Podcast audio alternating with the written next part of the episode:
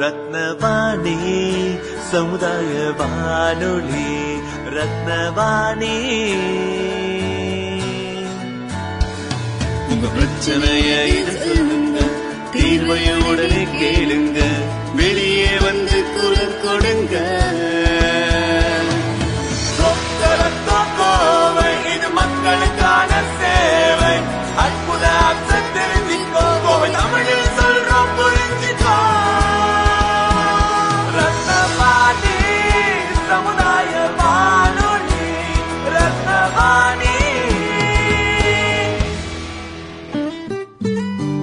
ரத்னவாணி தொண்ணூறு புள்ளி எட்டு சமுதாய வானொலி ஒலிபரப்பு. கோவை ஈச்சனாரி ரத்தினம் கல்லூரி வளாகத்தில் இருந்து ஒலிபரப்பாகிறது.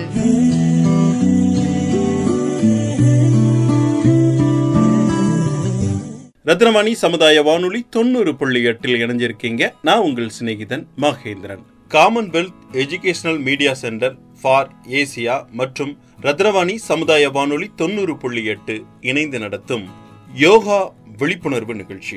யோகா விழிப்புணர்வு நிகழ்ச்சியில் ஜூன் இருபத்தி ஒன்று உலக யோகா தினம் சிறப்பாக கொண்டாடப்பட்டு வருகிறது. உலகம் முழுவதும் சிறப்பாக கொண்டாடி வரும் இந்த யோகா தினத்தில் நேர்கள் அனைவருக்கும் இனிய யோகா தின நல்வாழ்த்துக்கள். இன்னைக்கு நம்மளுடைய நிகழ்ச்சி யோகா தின சிறப்பு நிகழ்ச்சியா மலருது. ஐயாயிரம் ஆண்டுகள் பழமை வாய்ந்த யோகா கலையின் பெருமையை உலகம் முழுவதும் பரவச் செய்யும் வகையில் சர்வதேச நாளாக ஆண்டின் ஒரு நாளை ஐக்கிய நாடுகள் சபை அறிவிக்க வேண்டும் என இந்திய பிரதமர் நரேந்திர மோடி அவர்கள் ஐநா சபையில் இரண்டாயிரத்தி பதினான்கு செப்டம்பர் இருபத்தி ஏழு அன்று வலியுறுத்தி உரையாற்றினார். ஜூன் இருபத்தி ஒன்றாம் நாள் அவர் இதற்காக பரிந்துரைத்தார். இரண்டு கதிர் திருப்பங்களில் ஒன்று நிகழும் இந்நாள் வடக்கு அரைக்கோளத்தில் மிக நீண்ட நாளாகவும் இருக்கிறது. பல உலக நாடுகளில் இந்நாள் ஒரு குறிப்பிடத்தகுந்ததாகவும் இருக்கிறது. எனவே இந்த நாளை அவர் தேர்வு செய்தார். அமெரிக்கா கனடா சீனா உட்பட பல உலக நாடுகள் நரேந்திர மோடியின் பரிந்துரையை ஆதரித்தனர். இரண்டாயிரத்தி பதினான்கு டிசம்பர் பதினொன்று அன்று நூத்தி தொண்ணூத்தி மூன்று உறுப்பினர்கள் கொண்ட ஐக்கிய நாடுகள் சபை ஜூன் இருபத்தி ஒன்றாம் தேதியை உலக யோகா நாளாக அறிவித்து தீர்மானம் நிறைவேற்றியது. முதல் முறையாக இரண்டாயிரத்தி பதினைந்தாம் ஆண்டு ஜூன் இருபத்தி ஒன்றாம் தேதி சர்வதேச யோகா தினம் உலகம் முழுவதும் கொண்டாடப்பட்டது. இந்த யோகா தினத்தின் சிறப்புகளை உலகம் அறியும் வகையில் நமது ரத்னவாணி சமுதாய வானொலி தொண்ணூறு புள்ளி எட்டில் யோகா தின சிறப்பு நிகழ்ச்சியில் பல்வேறு யோகா பயிற்சியாளர்கள் கலந்து கொண்டு யோகா தினத்தை சிறப்பிக்க இருக்கிறாங்க. நேர்கள் கேட்டு பயன்பெறுங்கள். அனைவருக்கும் இனிய யோகா தின நல்வாழ்த்துக்கள். இந்த யோகா தினத்தை முன்னிட்டு நாம் சந்திக்கிறோம் யோகா பயிற்சியாளர் செல்வராஜ் அவர்களை. வணக்கங்கய்யா நமஸ்காரம். உங்களுக்கு யோகா தின நல்வாழ்த்துக்கள்ங்கய்யா உங்களுக்கும் சர்வதேச யோகா தின நல்வாழ்த்துக்களை தெரிவிச்சுக்கிறேன். உங்களை பத்தின அறிமுகம் நம்ம நேர்களுக்காக. ஓகே. என்னோட பேர் செல்வராஜ். நான் வடவள்ளி பகுதியிலிருந்து வரேன். ஸ்டேட் பேங்க் ஆஃப் இந்தியாவில் ஒர்க் பண்ணிகிட்டு இருந்து இப்போது ரெண்டாயிரத்தி இருபதில் ரிட்டையர் ஆகியிருக்கேன் ஈஷா யோக மையத்தில் ஒரு ஈஷா யோக பயிற்சியாளராக இருந்துகிட்ருக்கேன் ஆயிரத்தி தொள்ளாயிரத்தி தொண்ணூற்றி ஏழில் இந்த பயிற்சியில் நான் அங்கே கற்றுக்கிட்டேன் அதுக்கப்புறம் ஒரு வாலண்டியராக செயல்பட்டு யோகாவை எல்லாருக்கும் கொண்டு போய் சேர்த்துறதுல என்னோடய பணியை செஞ்சுட்டு வரேன். யோக கலை அப்படின்னா என்ன? இந்த யோக கலையை பத்தி நம்ம நேர்கள் புரியும்படி கொஞ்சம் விரிவா விளக்கமா சொல்லுங்க. இப்போ சாதாரணமா யோகான்னா உங்க மனசுல என்ன தோணுதுங்க? யோகான்னா உடனே உங்களுக்கு ஞாபகம் வர்றது என்ன? யோகானா ஒரு தியானம் ஒரு அமைதி மனசுக்கு அமைதி தரும் அப்படின்னு. அது உங்க அனுபவத்துல இருக்கு ஆனா சாதாரணமா இது பேசும்போது என்ன சொல்றாங்கன்னா யோகானாலே ஏதோ தலைகளை நிக்கிறது ம். கைகளை கால்களை எல்லாம் கண்டபடி வளைச்சுக்கிறது. இந்த மாதிரி இருக்கிறது தான் யோகான்னு நினைச்சிருக்கிறாங்க. யோகால பல வகைகள் இருக்கு. அதுல நம்ம சாதாரண மனிதனுக்கு நம்ம தேவையானதுன்னு சொல்ல போனா அதுல இந்த பிராணாயாமம்னு சொல்ற மூச்சு பயிற்சி. தியானம் அப்புறம் இந்த யோகா ஆசன பயிற்சிகள் இதெல்லாம் தான் நமக்கு தேவை இது எல்லாமே இந்த யோகாவோட ஒரு வழிமுறைகள் தான். யோகாங்கிறது இதோட நிறைய வழிகள் இருக்கு நமக்கு தேவையானது இந்த மூணு நம்ம கத்துக்கிட்டா நல்லா. இப்போ. யோகாங்கிற வார்த்தைக்கு அர்த்தம். இணைதல் அல்லது சங்கமம் அப்படிங்கிறாங்க இது எப்படின்னா இப்போ நீங்க பாக்குறீங்க நம்ம நவீன விஞ்ஞானத்துல என்ன சொல்றாங்கன்னா இந்த உலகத்துல இந்த பிரபஞ்சத்துல இருக்கிற எல்லாமே ஒரே சக்தியிலிருந்து வந்ததுதான் அப்படின்னு சொல்றாங்க. இப்போ நீங்க ஒரு எறும்பு பாத்தீங்கன்னாலும் சரி ஒரு மரத்தை பாத்தீங்கன்னாலும் ஒரு மலையை பார்த்தாலும் இல்ல ஒரு ஆகாசத்தை பார்த்தாலுமே எல்லாருமே ஒரே சக்தி தான் சொல்றாங்க. ஆனா படைப்புல அது வேற வேற விதமா இருக்குது. ஆனா எல்லாமே ஒரே சக்தி. எப்போ நம்ம இது எல்லாமே ஒரே சக்தியை இந்த பிரபஞ்சத்துல இருக்கிறது எல்லாத்து கூட நம்ம இணைஞ்சு இருந்தோம்னா அந்த நிலைக்கு பேரு தான் யோகா. யோகாங்கிறது சொல்ல போனா இந்த மாதிரியான ஒரு நிலை. இப்போ நம்ம உடல் மனம் இதையெல்லாம் ஒருங்கிணைச்சு இருக்கக்கூடிய ஒரு நிலைக்கு தான் யோகான்னு சொல்றோம். அந்த உடலை வருத்தி தான் பண்ணணும் அப்படின்லாம் ஒண்ணும் இல்ல அப்படிதானே அப்படி இல்லைங்க. உடலை வருத்தி செய்யறது இல்ல இது. ஆக்சுவலா சொல்ல போனா யோகாங்கிறது செய்யும் போது உடலை நாம எந்த விதமான கஷ்டத்தையும் உணரக்கூடாது. அது இயல்பா நடக்கக்கூடியது. நம்ம உடலை கவனமா நம்ம இப்போ பிசிக்கல் எக்ஸசைஸ் பண்ணும்போது பாத்தீங்கன்னா நம்ம சக்தி வேணுங்கிறதுக்காக ரொம்ப வேக வேகமா நம்ம செய்வோம். ஆனா யோக பயிற்சிகள் அப்படி நம்ம செய்யறது இல்ல. நம்ம அதை உணர்ந்து ஒவ்வொரு படி எடுத்து வைக்கிறதையுமே நம்ம கவனமா நம்ம மனசளவில் அதை பார்த்து அந்த மூச்சு காற்று அந்த நேரத்துல எப்படி நம்ம கூட செயல்படுதுங்கிறத கவனிச்சு ஒவ்வொரு படியும் நம்ம உணர்ந்து செய்யறதுதான் யோகா. அதனால இந்த யோக பயிற்சிகள் செய்யும்போது நம்ம கஷ்டப்படுத்த வேண்டியதில்லை கஷ்டப்பட தேவையில்லை. இந்த யோகாவுடைய வகைகள் எத்தனை இருக்கு? அந்த வகைகளை பத்தி சொல்லுங்க. அதான் இப்ப நான் முதல்லயே நான் சொன்ன மாதிரி யோகாவுல நிறைய வகைகள் இருக்கு நிறைய மாதிரியான விஷயங்கள் எல்லா பக்கமும் இருக்கு. ஆனா நம்ம சாதாரண மனிதன் நம்ம வாழ்க்கைக்கு என்ன தேவைன்னு பார்த்தோம்னா இந்த மூணு மட்டும் தான் சொல்ல முடியும். நம்ம பிராணாயாமம் சொல்லக்கூடிய அந்த மூச்சு பயிற்சி தியானம் அப்புறம் நம்ம உடல்ல நம்ம நல்ல- நல்லபடியா வச்சுக்கிறதுக்கான இந்த யோகா ஆசன பயிற்சிகள். இதுதான் நம்ம சொல்ல முடியும். இந்த யோகா கலையை வந்து யாரெல்லாம் வந்து கத்துக்கலாம் யாரெல்லாம் இவங்கெல்லாம் கத்துக்கிட முடியாது அப்படிங்கிறது எதுவும் இருக்கா? அது எதுவுமே அந்த மாதிரி எதுவுமே இல்லைங்க. ஏன்னா யோகாங்கிறது வந்து எல்லாருக்குமே பொதுவானது. மனிதனா பிறந்த எல்லாருக்குமே இந்த யோகாங்கிறது ரொம்ப அவசியமா இருக்கு. ஏன்னா இதுக்கு ஆனந்தமா இருக்கிறதுக்கோ ஆரோக்கியமா இருக்கிறதுக்கோ அன்பா இருக்கிறதுக்கோ எந்த தடையுமே இல்லை. இப்ப இந்த யோகா செய்யறதுனால நமக்குள்ள ஒரு சமநிலை உருவாகுது. நமக்குள்ள ஒரு ஆரோக்கியம் உருவாகுது. ஒரு ஆனந்தமா இருக்கிறோம்னா இது எல்லாருமே செய்யலாம். இது இந்த வயசுல இருந்து தான் செய்யணும்னு குழந்தைகள் செய்ய வேண்டியதில்லை. ஏன்னா குழந்தைகள் வந்து எப்பவுமே அவங்க ஆனந்தமா தான் இருக்கிறாங்க அவங்களுக்கு வந்து அவங்களோட மனசுங்கிறத பத்தி எல்லாம் ஒண்ணுமே இல்லை. ஸோ அவங்க ஒரு அஞ்சு வயசு வரைக்குமே அவங்களுக்கு எந்த பிரச்சனையும் இல்லை. ஆனா அதுக்கப்புறம் வரும்போது இந்த யோக பயிற்சிகள்லாம் செஞ்சுட்டு இருக்கிறது அவங்க எந்த வயசா இருந்தாலும் தொண்ணூறு வயசு தொண்ணூத்தஞ்சு வயசு இருந்தாலும் கூட நம்ம யோக பயிற்சிகள் அவங்களால முடிஞ்ச அளவு சின்ன சின்ன யோக பயிற்சிகளை அவங்க செய்ய முடியும். இந்த யோக பயிற்சி கத்துக்கிறதுனால என்னென்ன பலன்கள்லாம் கிடைக்கும்? அதோட பயன்களை பத்தி சொல்லுங்க. இதுல கண்டிப்பா நம்ம யோகான்னு சொன்னாலே அதுக்கு என்ன பலன் கிடைக்கும் அப்படிங்கறது தான் எல்லாத்தோட கேள்வியா இருக்கு. யோகா செய்யறதுனால நம்ம உடல் அளவுல மனத்தளவுல நம்ம ஆன்மீக லெவல்ல எல்லாத்திலுமே நம்ம பல பலன்களை பார்க்க முடியும். உடல் அளவுல பாத்தீங்கன்னா இப்போ நமக்கு சாதாரணமா இந்த நோய்கள் இதெல்லாம் இருக்கு. இந்த பயிற்சிகள் எல்லாம் நம்ம தொடர்ந்து செய்யும்போது குறிப்பா இந்த நாட்பட்ட நோய்கள்னு சொல்ற ஆஸ்துமா பிபி சுகர் மூட்டு வலி முதுகு வலி தலைவலி ஒட்டத்தலைவலி இந்த மாதிரி இருக்கிறது எல்லா நோய்கள் இருந்துமே நம்ம ஈஸியா வெளி வந்துட முடியும். மன அளவில் பார்த்தீங்கன்னா மன அளவில் இப்போ நீங்கள் எங்கே பார்த்தாலுமே எப்பவுமே சாதாரணமாக இருக்கக்கூடிய ஒரு வார்த்தை என்னன்னா ஸ்ட்ரெஸ் ஒரு மூணாவது படிக்கிற பையன்ல இருந்து தொண்ணூறு வயசுல இருக்கிற பெரியவர் வரைக்கும் கேட்டா எல்லாருமே ஸ்ட்ரெஸ் தான். மன அழுத்தம். என்ன காரணம்? நம்ம உள் சூழ்நிலையை நம்மால கையாள தெரியல. வெளி சூழ்நிலை நம்ம கண்ட்ரோல்லயே இல்லை. இப்போ இதுக்கு இது- இந்த யோகா மூலமா நம்ம மனசையும் நம்ம உடலையும் ஒருங்கிணைச்சு நம்ம செயல்படும் போது நம்ம என்ன செய்யணுமோ அதை முழுமையா நம்ம செய்ய முடியுது. அதுக்கு தேவையான சக்தி நமக்கு உள்ளிருந்தே கிடைக்குது. அதனால இந்த யோக பயிற்சிகள் செய்யறது மூலமா இந்த மாதிரி ஸ்ட்ரெஸ் இதுல இருந்தெல்லாம் நம்ம வெளியே வர முடியும். ஆன்மீக லெவல்ல பாத்தீங்கன்னா எல்லாத்துக்குமே நம்ம கலாச்சாரத்துல ஆன்மீகத்துல முன்ன மேல வரணும் அப்படிங்கறது ஒரு எண்ணம். அதாவது நம்ம குறிப்பா நீங்க தமிழ்நாடுன்னு பாத்தீங்கன்னா தமிழ்நாட்டுக்கு ஒரு அடையாளமாவே நம்ம வந்து கோபுர சின்னத்தை வச்சிருக்கோம். அதாவது இது இது சொல்றதுனால இது ஏதோ இந்து மதத்தை சேர்ந்தது அந்த மாதிரி இல்லை. ஆன்மீகங்கிறது வந்து நம்ம இப்ப இருக்கிற நிலையிலிருந்து ஒரு நிலை தாண்டி நம்ம தாண்டி பார்க்கிறது நம்ம யாரு? நம்ம எங்க இருந்து வந்து இது எந்த கேள்விகளுக்கான பதில் எங்கேயுமே இல்லை. இதையெல்லாம் உணர்றது தான் இப்ப நான் யாருங்கிறது ஒரு மிகப்பெரிய கேள்வி. இந்த கேள்வியை உணர்றது நம்ம எங்க இருந்து வந்தோம் எங்க போக போறோம் இதெல்லாமே நமக்கு தெரியாது. இதெல்லாம் உணர்ற அந்த வழிக்கு போறதுதான் ஆன்மீகம். இந்த மாதிரியான ஒரு நிலைக்கு போறதுக்கு யோகா நமக்கு ரொம்ப உபயோகமா இருக்கும். இந்த பயிற்சிகளை நம்ம கு- முறையா செஞ்சுட்டு வரும்போது நமக்கு இந்த கேள்விகளுக்கெல்லாம் விடைகள் கிடைக்கும்.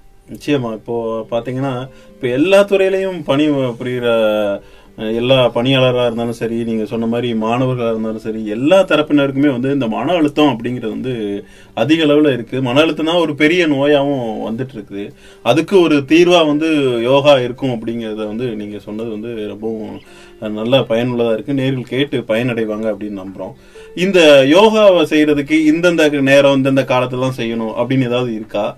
இல்லை எல்லா நேரமும் செய்யலாமா? யோகா பயிற்சிகளை செய்கிறதுக்கு கால நேரம் எதுவுமே இல்லைங்க. எல்லா நேரத்திலையும் செய்யலாம். ஆனா நமக்கு இயற்கையிலேயே சில நேரங்கள் வந்து அதுக்கு கண்டியூசிவா இருக்கு. நம்ம இந்த நேரத்தை செய்யும்போது நமக்கு அதிகமான பலன்களை பெற முடியும். இப்ப காலையில அதிகாலையில் ஒரு மூன்றரை மணி அந்த நேரத்துல நம்ம பிரம்ம முகூர்த்தம்னு சொல்லுவோம். அந்த பிரம்ம முகூர்த்தத்திலிருந்து நம்ம மா- இரவு பதினோரு மணி வரைக்கும் நம்ம செய்ய முடியும். ஏன்னா பன்னிரெண்டு மணிக்கு மேல செய்யறது எல்லாமே வந்து அந்த நேரத்துல வந்து நம்ம சாந்தியா காலம்னு சொல்லுவோம். அந்த காலங்களில் சில யோக பயிற்சிகளை குடும்ப சூழ்நிலையில் இருக்கவங்க செய்யக்கூடாது. அதனால காலையில மூன்றரை மணிலிருந்து இரவு பதினோரு மணி வரைக்கும் நம்ம எந்த நேரத்திலையும் யோக பயிற்சிகளை செய்யலாம். நம்ம இந்தியரால் உருவாக்கப்பட்ட இந்த யோக கலை வந்து இப்போ உலகம் ஃபுல்லாம் பரவி உலக மக்கள் எல்லாருமே வந்து பயனடைஞ்சிட்டு வராங்க. இந்த யோக கலையுடைய வரலாறை பத்தி கொஞ்சம் சொல்லுங்க இந்த யோக கலையோட வரலாறுன்னு சொன்னீங்கன்னா இதை நம்ம வந்து ஆதி யோகியிலிருந்து தான் ஆரம்பிக்கணும் ம். ஆதி யோகி பல்லாயிரக்கணக்கான வருடங்களுக்கு முன்னால இந்த யோக கலையை ஏழு சப்த ரிஷிகளுக்கு அவங்க கற்றுக் கொடுத்தாங்க. அவங்க அந்த கற்றுக் கொடுத்த அந்த தினத்தை தான் நம்ம குரு பூர்ணிமான்னு சொல்றோம். அவர் வந்து ஆதி குருவா முதல் குருவா இருந்து இதை வந்து எல்லாருக்குமே கற்றுக் கொடுத்துருக்காங்க. அதாவது இந்த மனிதன் யோக நிலையை அடையிறதுக்கு நூற்று பன்னிரெண்டு வழிகள் இருக்குன்னு அவர் கற்றுக் கொடுத்து அந்த வழிமுறைகளை தன்னோட ஏழு சீடர்களான சப்த ரிஷிகளுக்கு கற்றுக் கொடுத்து அவங்க அதை உலகம் பூரமாக எடுத்துட்டு போனாங்க. நமக்கு நம்ம பகுதியில் அகஸ்திய முனிவர் இந்த யோக பயிற்சிகளை எல்லாருக்கும் கொண்டு போய் சேர்த்தாங்க. அவர் ஒவ்வொரு கிராமமாக ஒவ்வொரு நகரமாக எல்லா பக்கம் போய் எல்லாருக்கும் இதை ஒரு பயிற்சியாக கற்றுக் கொடுக்காம ஒரு வாழ்க்கை முறையாக இப்போ ஒரு நமக்கே தெரியும் ஒரு செயல் செய்யும்போது கொடுக்கறதுனா இப்படி கொடுக்கணும் வாங்குறதுனா இப்படி வாங்கணும் உட்காரன்னா இப்படி உட்காரணும். இந்த மாதிரி எல்லாத்துக்குமே நம்மக்கிட்ட ஒரு வழிமுறைகள். இது நமக்குள்ள நம்ம முன்னோர்களால் அப்படியே கற்றுக் கொடுக்கப்பட்டு வந்திருக்கு. இதை வந்து எதையும் எழுதி வைக்கல. ஆனா நம்ம பெரியவங்க நமக்கு சொல்லி கொடுத்து அதை அப்படியே நம்ம ஃபாலோ பண்ணிட்டு இருக்கறனால அதான பலன்கள் வந்து நம்ம இன்னும் அனுபவிச்சுட்டு தான் இருக்கிறோம். இது இன்னும் காலங்காலமா இது போயிட்டு தான் இருக்கும். அதனால யோக முறைகளுக்கு வந்து எண்ணிலங்காத வருடங்கள் ஆயிரக்கணக்கான வருடங்களுக்கு முன்னால் உருவானது இந்தியாவில் உருவானது. இன்னைக்கு உலகம் பூரா இதை வந்து இதோட பெருமையை உணர்ந்து அவங்கவங்களுக்கு எந்த மாதிரி தெரியுதோ சில மாற்றங்களோட அவங்க செஞ்சுட்டு இருக்கிறாங்க ஆனா எல்லாருமே தங்களுடைய உடல் நலத்துக்காகவும் மன நலத்துக்காகவும் ஆன்ம நலத்துக்காகவும் இந்த யோக பயிற்சிகளை செஞ்சுட்டு வராங்க ம். அடுத்து நீங்கள் அப்பவுமே கூறின மாதிரி சில பேர் வந்து இந்த யோகா அப்படிங்கிறது ஒரு மதத்தை சார்ந்ததா இருக்கும் அப்படின்னு ஒரு தவறான கருத்தும் பரவிட்டு இருக்கு அவங்களுக்கு நீங்க என்ன சொல்ல விரும்புறீங்க? யோக பயிற்சிகளோட தாயகம் வந்து இந்தியா தான் இங்கிருந்து உருவானது தான் இது உலகத்தில் இருக்கிற எல்லா பகுதிகளுக்குமே போயிருக்கு. இது வந்து ஆயிரக்கணக்கான வருடங்களுக்கு முன்னால் உருவானது. அதாவது மதங்கள் அப்படின்னு சொல்லக்கூடியது ஒன்று உருவாகிறதுக்கு முன்னாலேயே இந்த யோக கலை இருந்திருக்கு. அதுக்கான வரலாறு நம்மகிட்ட எப்பவும் நிறைய இருக்கு. அதனால இது வந்து இப்போ சமீபத்தில் நம்ம வந்து ஒரு ஆயிரம் வருடங்களுக்குள்ள ஒரு ரெண்டாயிரம் வருடங்களுக்குள்ள தான் வந்து பல மதங்கள் உருவாச்சு. அந்த மதங்கள் வந்ததுக்கு அப்புறம் தான் இந்து மதம் அப்படிங்கிற மாதிரி ஒரு தனியான ஒரு அடையாளமே வந்துச்சு. அது வரைக்கும் இந்தியால இருந்து நம்ம வந்து மதம்னு சொல்ல முடியாது இதை. ஒரு கலாச்சாரம். இந்திய கலாச்சாரம் பாரத கலாச்சாரம். இந்த கலாச்சாரத்து மூலமா வந்ததுதான் இது. அதனால அது ஒரு கலாச்சாரத்தோட அடிப்படை தானே தவிர இது மூலமா அதாவது குறிப்பா இது செய்யறதே வந்து ஆனந்தமா இருக்கிறதுக்கு ஆரோக்கியமா இருக்கிறதுக்கு நம்ம மனதை ஓரளவுக்கு கண்ட்ரோல் பண்ணி இருக்கிறது ஒரு ஆன்மீக நிலை அடைகிறது. இந்த மாதிரி இதை வந்து நம்ம பாரத கலாச்சாரத்தில் எப்பவுமே அதுக்கு முக்கியத்துவம் கொடுத்துருக்காங்க. இன்னைக்கும் ஒரு கிராமத்துல போனா படிப்பறிவு இல்லாத ஒரு ஏழையா இருந்தா கூட ஒரு குருமார்கள் அந்த மாதிரி எல்லாம் பார்த்தா ஐயா எனக்கு முக்தி கொடு அப்படின்னு கேக்குறாங்க. அவங்க கடவுளுங்கிறத விட முக்திங்கிற வார்த்தை வந்து அவங்களுக்குள்ள இருக்கு. இது எப்படின்னா இது நம்ம காலங்காலமா நமக்குள்ள இருந்தது. கடவுள் முக்தி இந்த மாதிரி வார்த்தைகள் எல்லாம் எல்லாருமே தெரிஞ்ச ஒரு விஷயங்கள். அப்படி நமக்குள்ள ஊறி போனவருங்கிறதுனால இது இந்து மதத்துக்கு மட்டும் சொந்தம்னு சொல்ல முடியாது. இது உலக மக்கள் எல்லாருக்குமே இது பொதுவானது. யோகா கலை அப்படிங்கிறது வந்து ஒரு மதம் சார்ந்தது இல்லை நம்மளுடைய பண்பாடு சார்ந்தது நம்ம இந்திய கலாச்சாரம் சார்ந்தது. யார் யாரெல்லாம் ஆனந்தம் அடையணும்னு நினைக்கிறாங்களோ அவங்களுக்கெல்லாம் வந்து யோகா கலை வந்து ரொம்பவும் பயனுள்ளதாக இருக்கும்னு ரொம்ப அழகாக சொன்னீங்க. இந்த யோகா கலையை நீங்கள் எப்படி கற்றுக்கிட்டீங்க உங்களுக்கு எப்படி இந்த இதில் ஆர்வம் வந்தது? அதை பற்றி சொல்லுங்கள் இதை வந்து நான் ஈஷா யோக மையத்தில் ஆயிரத்தி தொள்ளாயிரத்தி தொண்ணூற்றி ஏழில் பதிமூணு நாள் வகுப்பு நடந்தது. அதில் கலந்துக்கிட்டேன் இந்த வகுப்பில் நான் கலந்துக்கிட்டதுக்கு காரணமே எனக்குள்ள தனிப்பட்ட முறையில் நடந்த ஒரு இழப்பு காரணமாக என்னோட மனசளவுலையும் நான் உடல் அளவுலையும் ரொம்ப கஷ்டப்பட்டு இருந்தேன் அதுலேருந்து வெளிவர்றதுக்கு ஒரு வாய்ப்பாக இருக்கும்னு என்னோட நண்பர்கள் சொன்னதுனால அந்த வகுப்பில் நான் கலந்துக்கிட்டேன் அந்த வகுப்பில் கலந்ததுக்கு அப்புறம் எனக்குள்ள நிறைய பலன்களை நான் பார்த்தேன். குறிப்பா என்னோட மனசளவில் நான் ரொம்ப ஒரு ஆனந்தமான மனிதனா இருந்தேன். இதுக்கு முன்னால் நான் அப்படி இல்லை. அதே போல நான் செய்கிற வேலைகளில் என்னோட ப்ரொடக்டிவிட்டி அதிகமாகிறத நான் பார்த்தேன். அதோட மற்ற மனிதர்களோட குறிப்பாக என்னோட குடும்பத்தில் இருக்கிறவங்களோட கூட உறவினர்களோட கூட வேலை செய்கிறவங்க கூட இதில் எல்லாத்துலேயுமே நான் பழகுற விதம் வந்து ரொம்ப மாறுதலாக இருந்துச்சு. என்ன குறிப்பாக சொல்லப்போனால் நான் ஒரு ரொம்ப ஆனந்தமான மனிதனாக மாறினேன். இது அந்த ஆனந்தத்தை நான் எல்லாத்துக்குமே கொண்டு போகும்போது நான் வேலை செய்கிற இடத்துல இது நல்லாவே ரிஃப்ளெக்ட் ஆச்சு. பார்த்தீங்கன்னா வர்ற கஸ்டமர்ஸும் கூட எங்கிட்ட வந்து ஒரு வேலையை செய்கிறதுக்கு ரொம்ப விருப்பமாக இருப்பாங்க. பல நேரம் வந்து அவங்க காத்துட்டு இருக்கிறதையும் கூட பார்க்க முடியும். ஏன்னா நான் சிரித்து இயல்பாக அவங்களோட இருக்கிறதுனால அவங்களுக்கு இது ரொம்ப உபயோகமாக இருந்துச்சு. ஸோ இந்த யோக பயிற்சி நான் கற்றுட்டதுனால எனக்குள்ள நிறைய பலன்களை பார்த்தேன். மற்றவங்க கிட்ட ஒரு மாறுதல் பார்த்தேன். இப்படி இருக்கும்போது இந்த பயிற்சியை நம்ம மட்டும் ஏன் வச்சுக்கணும்? இந்த ஆனந்தத்தையும் இந்த மாறுதலையும் நம்ம கூட மட்டும் நிறுத்திக்க வேண்டாம் அப்படிங்கறதுனால ஒரு முறையான யோக பயிற்சி எடுத்துட்டு இப்போ நைன்டீன் நைன்டி செவன்லேருந்து இந்த யோக வகுப்பு நடத்துறதுக்கு ஒரு கருவியாக இருந்து நான் செயல்பட்டு வரேன். நான் பண்ணிட்டு இருக்க இந்த செயல் மூலமாக நிறைய பேர்த்தோட வாழ்க்கையில ஆனந்தத்தை கொண்டு போக முடிஞ்சிருக்கு. அவங்க ஆரோக்கியமா இருக்கிறது. ஒரு குடும்பமா சந்தோஷமா இருக்கிறத பார்க்கும்போது நம்ம செஞ்சிட்டு இருக்கிற ஒரு செயல் ரொம்ப முக்கியமானதா இருக்கு. அதுக்கு ஒரு அர்த்தம் இருக்குங்கிறத புரியும் போது ரொம்ப சந்தோஷமா இருக்கு. ம். இந்த பயிற்சியை நீங்க யார் யாருக்கெல்லாம் கத்து கொடுக்குறீங்க? அதுக்கான வகுப்புகள் நடத்திட்டு இருக்கீங்களா அதை பத்தின விவரங்களை சொல்லுங்க. இந்த வகுப்பு உலகம் மூலமா நடந்துட்டு இருக்கு இதுக்கு முதல்ல சத்குரு மட்டும் அந்த கிளாஸ் நடத்திட்டு இருந்தாங்க அதுக்கப்புறம் அதுக்குன்னு தனியா ஆசிரியர்களுக்கு முறையான பயிற்சி கொடுத்து அவங்க இந்த வகுப்புகளை நடத்திட்டு இருக்கிறாங்க சாதாரணமாக இந்த வகுப்புகள் வந்து எல்லாத்துக்குமே நடக்கும் நடத்தப்படுது. குழந்தைகளுக்குன்னு தனியாக வகுப்புகள் நடக்குது. பெரியவங்களுக்குன்னு தனியாக நடக்குது. ஒரு பதினஞ்சு வயசுக்கு மேற்பட்டவங்களுக்கு நடக்குது. அதே போல் குறிப்பாக இந்த தாய்மை அடைஞ்சிருக்கிற மகளிருக்கு அவங்களுக்குன்னு தனியாக நடக்குது. ஏன்னா தாய்மைங்கிறது ஒரு ரொம்ப முக்கியமான ஒரு விஷயம். இதில் அந்த நேரத்தில் அவங்க எப்படி இருக்காங்களோ அதை வச்சு தான் அடுத்த ஜெனரேஷன் வந்து நல்லபடியாக உருவாகும். அதனால அவங்களுக்கு அந்த நேரத்தில் வந்து அவங்க மனசையும் உடலையும் எப்படி வந்து ஒரு இயல்பாக வச்சுக்கிறது ஆனந்தமாக வச்சுக்கிறது அப்போ அந்த அடுத்த தலைமுறைக்கு அதை கொண்டு போய் சேர்த்த முடியுங்கிறதுனால அவங்களுக்கு சிறப்பு கவனம் கொடுத்து பண்ணப்படுது. இது வந்து எல்லாருக்குமே ஆன்கோயிங்காக போயிட்டே இருக்குது உலகம் முழுக்க இது நடந்துட்டுருக்கு. மக்கள் இதில் ஆர்வமாக கலந்துட்டுருக்குறாங்க. அதாவது ஒரு ஆரோக்கியமான ஒரு குடும்பம் இருக்கணும்னா எல்லாரும் யோகா பண்ணுனா வந்து ஆரோக்கியமாக இருக்கலாம் அப்படின்னு சொன்னீங்க. நம்ம நேர்களுக்கு நீங்கள் என்ன சொல்ல விரும்புறீங்க? இந்த நேரத்தில் நம்ம சொல்றது யோகாங்கிறத நம்ம வேற ஏதோ ஒரு விஷயமா பார்க்காம நமக்கு தேவையான ஒரு- விஷயம். இதை வந்து நம்ம செய்யறதுக்காக நம்ம வாழ்க்கையில எவ்வளவோ நேரங்களை நம்ம செலவிடுறோம். குறிப்பா இன்னைக்கு வந்து இந்த சோஷியல் மீடியா வந்ததுக்கப்புறம் வந்ததுக்கு அப்புறம் எல்லாமே நம்ம நேரங்களை வந்து அதுலேயே தான் நம்ம செலவழிச்சிட்டு இருக்கோம் ஆனா நம்ம மனசுக்கும் நம்ம உடலுக்கும் ஆரோக்கியத்துக்கு இதுக்காக நம்ம கொஞ்ச நேரம் செலவு பண்றது எப்பவுமே அவசியமா இருக்கும். ஒரு நாளை யோக பயிற்சிகளோட நம்ம ஆரம்பிச்சோம்னா அன்னைக்கு முழுதுமே நமக்கு நல்லா இருக்கிறத பார்க்க முடியும். இது நம்மளுடைய நல்வாழ்க்கைக்காக. அதனால உங்களால் எவ்வளவு பண்ண முடியுமோ அந்த அளவுக்கு நீங்க சின்ன சின்ன யோக பயிற்சிகள் உங்களுக்கு எல்லாத்துக்குமே கத்துக்கிற மாதிரியான பயிற்சிகள் இங்க இருக்கு. உங்களால பதினஞ்சு நிமிஷம் தான் செய்ய முடியுமா? அதுக்கான பயிற்சிகள் இருக்கு. ஒன்றரை மணி நேரம் செய்ய முடியுமா? அதுக்கான பயிற்சிகள் இருக்கு. அதுக்கும் மேல நீங்க செய்ய முடியும்னா எல்லா வகையிலும் இருக்கு. அதனால இதை யோகாவை உங்க வாழ்க்கையில ஒரு பகுதியா நீங்க கொண்டு வந்தீங்கன்னா உங்களுக்கு நல்லா இருக்கும். நம்ம உங்க குடும்பத்துக்கும் நம்ம சுற்றி இருக்கிற சுற்றுச்சூழல் எல்லாத்துக்குமே நல்லதாக இருக்கும். இவ்வளோ இவ்வளவு நேரமும் நம்மளுடைய நிகழ்ச்சியில் கலந்துட்டு யோகானா யோகானா என்ன? யோகா எப்படி உருவாச்சு? யோகாவுடைய வகைகள் என்ன? அதோடைய பயன்கள் என்ன? நீங்கள் எப்படி யோகாவை கற்றுக்கிட்டீங்க மக்கள் எப்படி யோகா மூலம் பயனடையணும் அப்படிங்கிறத பற்றி நிறைய விஷயங்கள் வந்து பகிர்ந்துக்கிட்டீங்க நேர்கள் எல்லாருமே வந்து கேட்டு பயனடைஞ்சிருப்பாங்க அப்படின்னு நம்புறோம். நிகழ்ச்சியில கலந்துக்கிட்டு அஹ், இவ்வளவு உங்களுடைய பொன்னான நேரத்தை எங்களோட பகிர்ந்துக்கிட்டதுக்கு மனமார்ந்த நன்றிகளையும் வாழ்த்துக்களையும் தெரிவிச்சுக்கிறோம். நீங்க இன்னும் இந்த கலையை வந்து எல்லாருக்கும் வந்து பயிற்றுவிக்கணும் அப்படின்னு வேண்டி கேட்டுக்கிறோம் நன்றி. இந்த நேரத்துல நான் இந்த இன்டர்நேஷனல் டே ஆஃப் யோகாவை பத்தியும் உங்களுக்கு சொல்ல வேண்டியிருக்கு. நிச்சயமா. இது வந்து செப்டம்பர் ரெண்டாயிரத்தி பதினாலில் நம்ம மாண்புமிகு பாரத பிர- பிரதமர் நரேந்திர மோடி அவர்கள் ஐக்கிய நாடு சபையில் வச்ச ஒரு கோரிக்கையை ஏற்று இந்த ஜூன் இருபத்தி ஒன்று சர்வதேச யோகா தினமாக கொண்டாடுறதுன்னு முடிவு பண்ணியிருக்காங்க. ஐநா சபையோட வரலாற்றிலேயே முதன் முறையாக எல்லா நாடுகளும் ஒரு ஏகமனதாக சம்மதம் கொடுத்த ஒரு தீர்மானம் இது.